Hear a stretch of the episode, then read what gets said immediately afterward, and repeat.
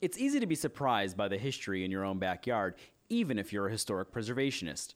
Nathan Dennies, the chairperson and founder of the Greater Hampden Heritage Alliance, joined me to talk about his group's effort to save the stories and places of Baltimore's own Hampden Woodberry neighborhood.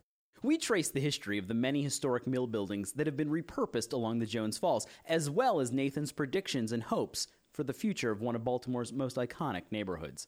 Hampden Woodberry isn't just home to the Baltimore HonFest, it's also Preservation Maryland's home, and this is PreserveCast. From Preservation Maryland Studios in the historic podcast district of Baltimore, this is PreserveCast. Oh,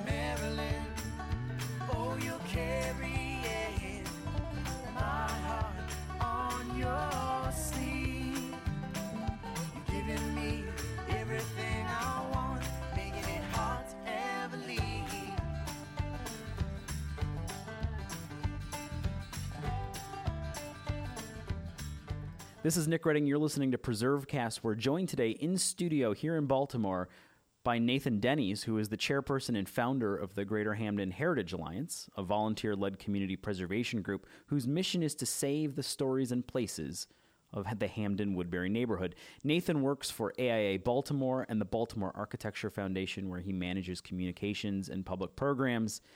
But his true love is the Hampden Woodberry neighborhood, where he moved nearly six years ago and he's currently working with Preservation Maryland as well as Baltimore Heritage, the citywide preservation group, to create a wayfinding signage plan and exhibit for the historic mill locations in the Jones Falls Valley.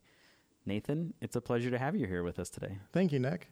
So, why don't you tell us a little bit about yourself? It's always fun to hear about how people get involved in history, preservation, architecture, and you're involved in all of those. So, right. what got you interested in this kind of stuff? Well, my my final year in college, I took an internship with Baltimore Heritage, working on their Explore Baltimore Heritage website and app. So what I was doing was researching buildings around the city and writing stories about them, and I fell in love with it. It was so much fun. And then I got involved in Hampden uh, when I moved here about six years ago, and I noticed there were all these great historic buildings, and we didn't have any stories on Explore Baltimore Heritage. So from there, I really started getting involved in looking into the history of this particular area. And so, where did you grow up? Are you from Baltimore? Yeah, I'm from Baltimore County up in uh, Cockeysville. Okay. So you grew up in the area, you're a lifelong Marylander, oh, but yeah. now you live, of course, in Hampden.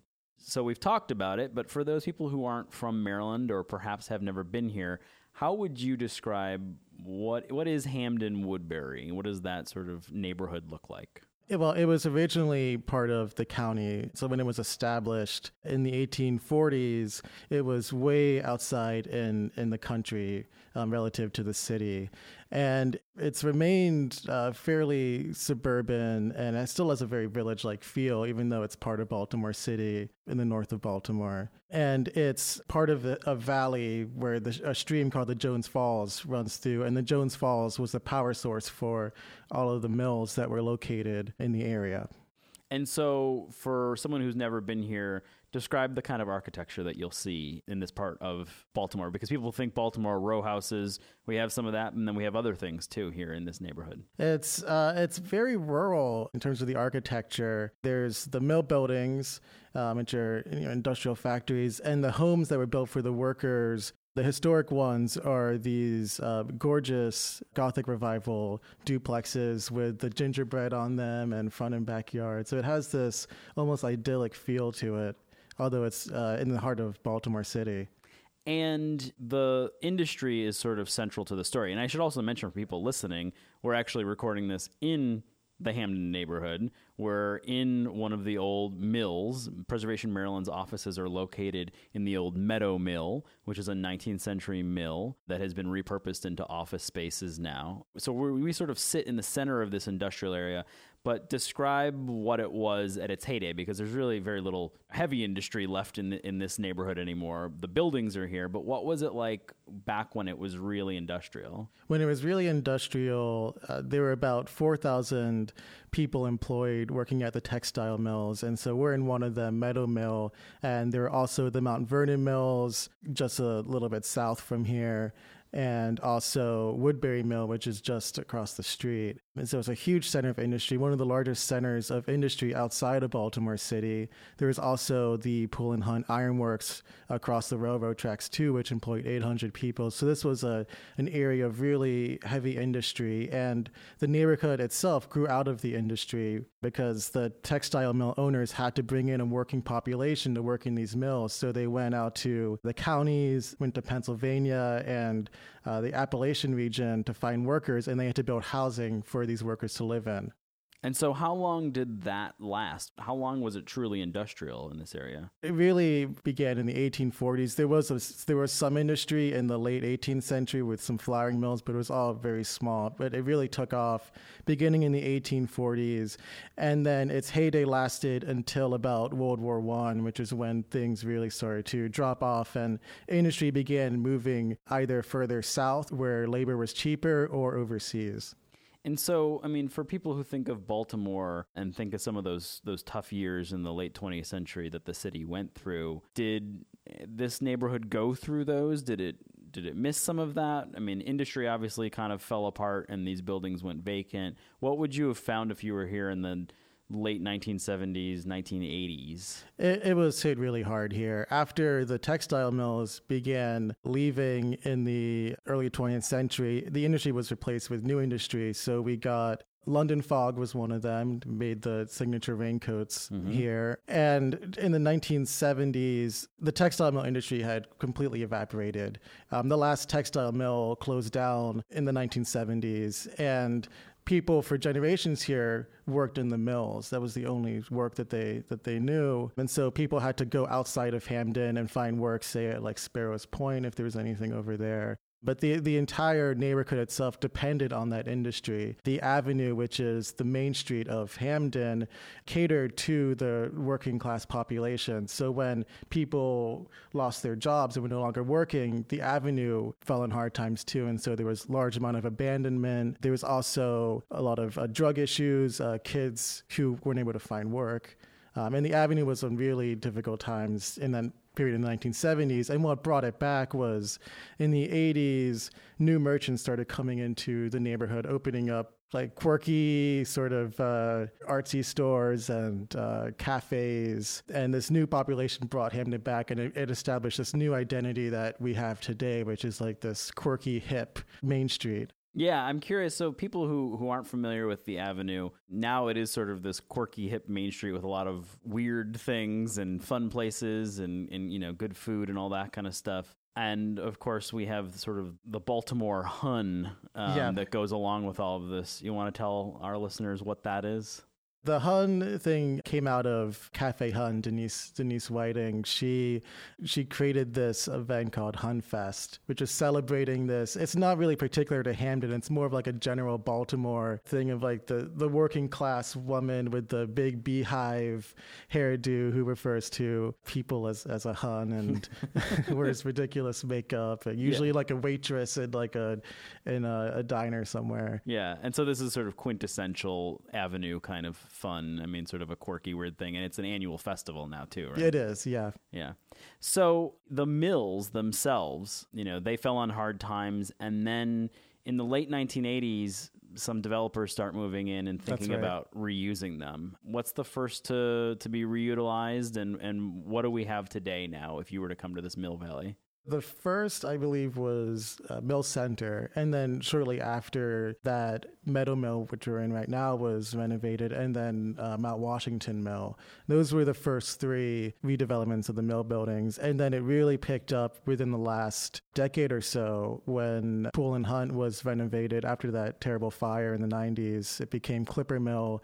And then within the span of a few years, we got Union Mill, which is across the street, and Mill Number One and Whitehall Mill. So we've been through this renaissance recently of these buildings being reused and converted into these great mixed use developments, uh, offices, apartments. And also, some industry has returned to the area too with Union Craft with their brewing operation. Now they're moving into a plant that's like triple the size of where they're at. It's it's a really good time uh, in the valley. I don't know uh, if we're are we back up to the number of workers that we once had before. Do we know? I mean, are we we must be getting close. In, in terms of the industry, no. No, I mean, it's mostly smaller industry here Yeah. today. So union union craft would be one of the uh, industries, and we have a, a bakery here in Meadow Mill, which is another one. Yeah, but if you added up all the businesses, if you weren't just looking at, at industry, or at least people living and working and playing down in this area, it's a pretty vibrant area. It now. is, yeah. And are there any mills left to rehab, or are we nearing completion? There's one in particular, which is the Woodberry factory, which became the Genuine Tire Factory. We were hopeful about that one being redeveloped uh, last year, and then it caught fire, and it's been on the market. So that its fate is still in, up in the air. Yeah, but it's a pretty. I mean, really, it's nothing short of spectacular. What's happened here in the last thirty years? Gone from total disinvestment and totally vacant to almost 100% in use. Yeah, it makes it easy to be a preservation advocate. in exactly. area. Well, why don't we take a break and when we come back, let's talk about your preservation advocacy Sure. and the group that you formed and and what you're hopeful for for the future of this neighborhood, and we'll do that right here on PreserveCast.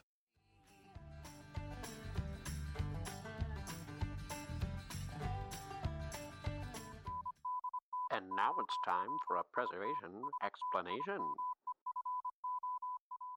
Hello, listeners. For today's segment, I just wanted to give you a quick update on some of the most current preservation news. With the completion of the public comment period in 2017, advocates anticipate that Maryland's Mallows Bay, the location of a World War I era ghost fleet of ships, may be announced as a national marine sanctuary within the next two years. Back on October 26, 2017, the National Trust for Historic Preservation held a reception for the announcement of the inclusion of Mallows Bay into their National Treasures portfolio.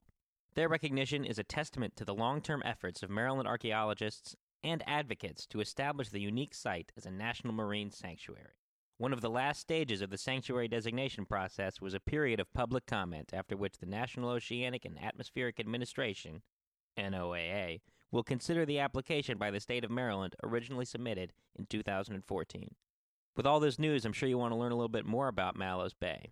Well, you can still catch an exhibit about Mallows Bay at the President Woodrow Wilson House in Washington, D.C. through February 2018, or you can always go back into the PreserveCast vault and listen to our interview with Dr. Susan Langley, the Maryland State underwater archaeologist, from our third ever episode. But should probably let you go so you can finish today's episode first.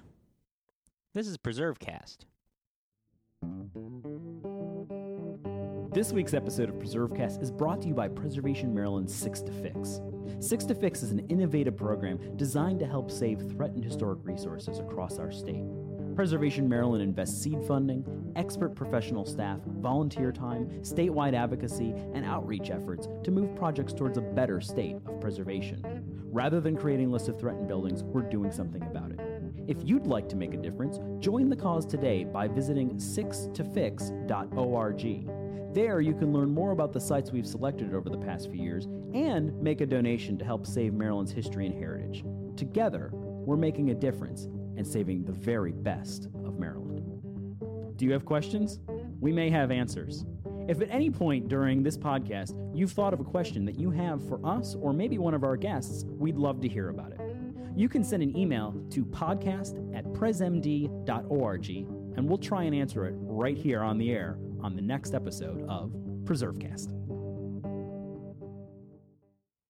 This is Nick Redding. You're listening to PreserveCast. We're joined today in studio by Nathan Dennies, who is the chairperson and founder of the Greater Hampden Heritage Alliance. And before we took our break, we were talking about both the history and the rebirth and renaissance of this neighborhood and the industrial corridor that supported it in the late 19th and then through the 20th century and, and into the 21st. And Nathan sort of signed off by saying it's it's easy to be a historic preservationist around here because at least in this neighborhood because we have seen such a renaissance and people really see the value of these places and reutilizing them. And I know that you when you moved into this neighborhood realized there was no heritage group, there's no mm-hmm. preservation group, and so you helped to form one. So why don't you tell us a little bit about why you did that and what your organization works on? I became interested in it while I was interning with Baltimore Heritage, and I had recently moved into the area in Woodberry, and I was so taken by the area. I, I take the light rail every day to get from here down to Mount Vernon, and that path it is it's going along the Jones Falls, and you go by all the old mills as you're going down there. And today was especially beautiful because there's this beautiful fog that was on the Jones Falls with the mills rising above the fog. So it's like this incredibly uh, idyllic and awe-inspiring trip to get downtown. And it was so inspiring to me, and I wanted to learn more about the history of the area and start documenting it. And I was fortunate to find a, a group of people who were also interested in it, who were also very talented as well. And we're all really good friends, and so that made it really easy. And so, what do you guys work on? Like, what what's some of the things that you're doing right now?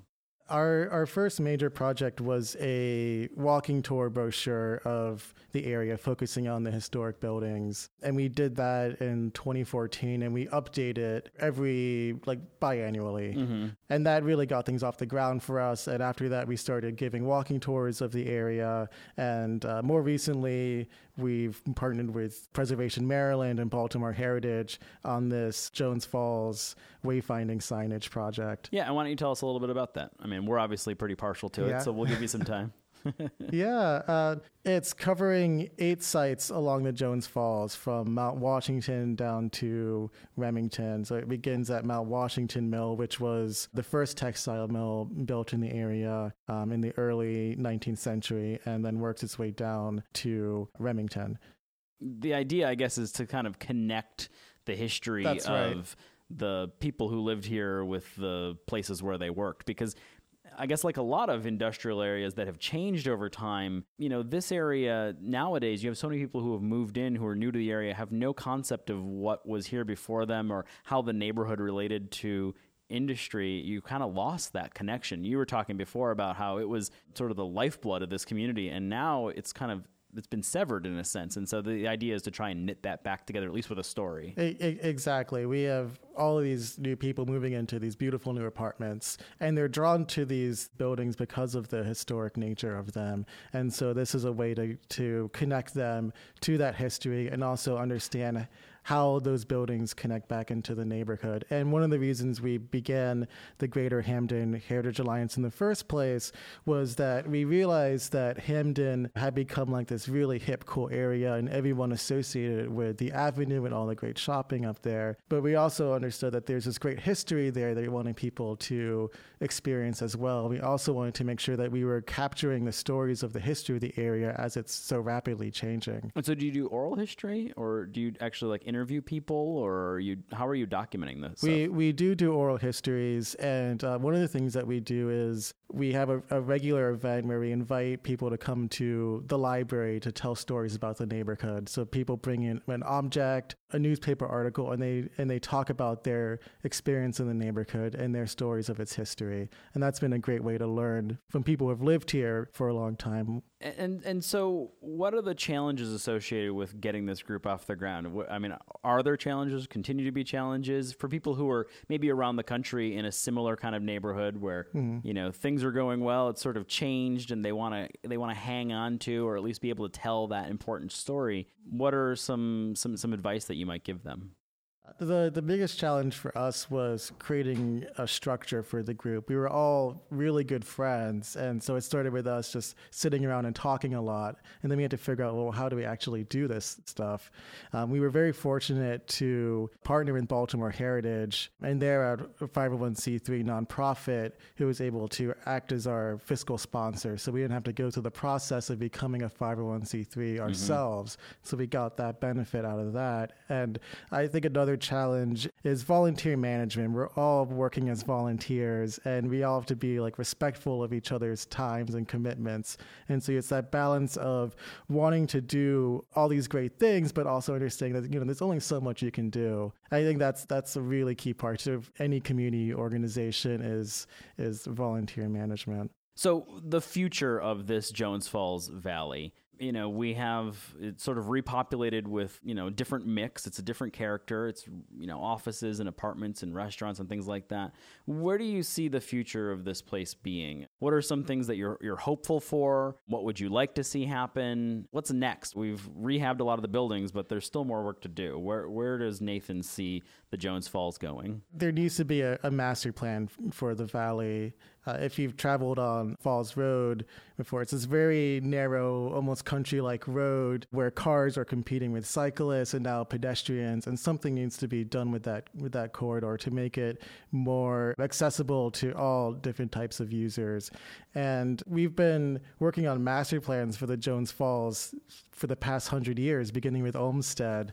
Um, there's always been like this plan for like this great park as part of the Jones Falls and that comes around every almost like every decade or so. And now people are again are, are interested in doing something with the Jones Falls Valley, especially looking at the uh, the Falls Road corridor. So, are you optimistic for that? You kind of sarcastically mentioned that this happens, you know, it's been happening for the last 100 years. Every 20 years, we get around and put together a nice master plan, and then we wait 20 years and put together another one. Is there anything different that's going to happen this time? I am optimistic. The big the big difference today is that in the in the past it was industry that was here, and so you didn't have people actually living along the corridor. And so now you have all these people who are living here. They're going to demand a better quality of life. Whereas before, the industry was really against turning the Jones Falls into a park. They wanted to keep it industrial, but now the industry is gone, and we have people who want it to be a livable place. So that's a big thing that's sort of on the to do list. And I, I, presume the Heritage Alliance will be involved in that and want to make yeah. sure that the culture and history and heritage of the place is, is a part of that planning process. Exactly. And we're also uh, very interested in the environment and making sure that the Jones Falls is being cleaned and well kept. Um, unfortunately, we had an oil spill somehow. A truck turned over and spilled a bunch of oil into the Jones Falls a few weeks ago. So some setbacks, but. yeah. And there's also an issue with sort of raw sewage. Yeah.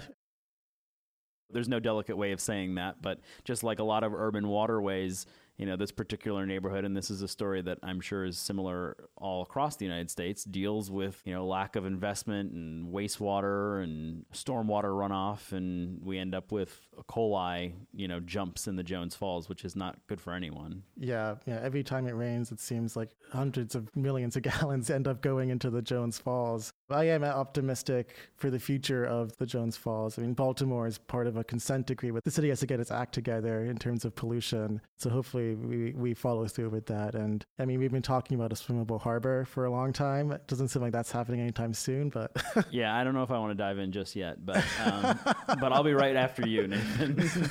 you know, the other question I want to I want to ask you about, you know, so we've been talking about the neighborhood and then the industrial valley that's sort of in the middle of all of it, but running like a ribbon through the middle of it is an interstate that kind of skirts through and it actually covers up part of this Jones Falls that you're talking about and sort of caps it almost, or at the very least keeps it very dark all the time, which is a sad decision that was made in the mid 20th century.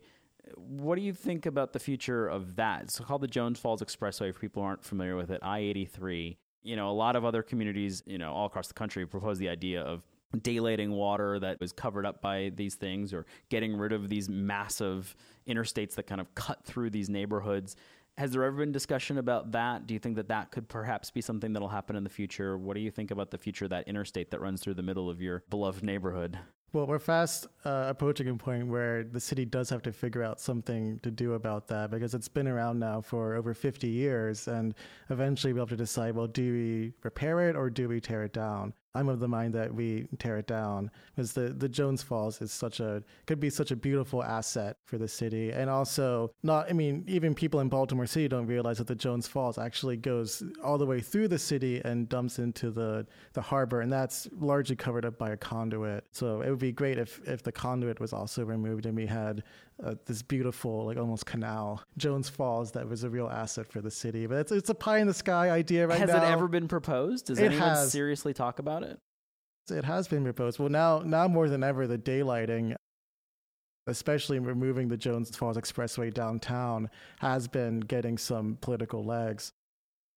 But the, in terms of removing the all of 83 in the city and removing the conduit, that's a bit further out, I think. Yeah something to something to consider, something to work on. Yeah.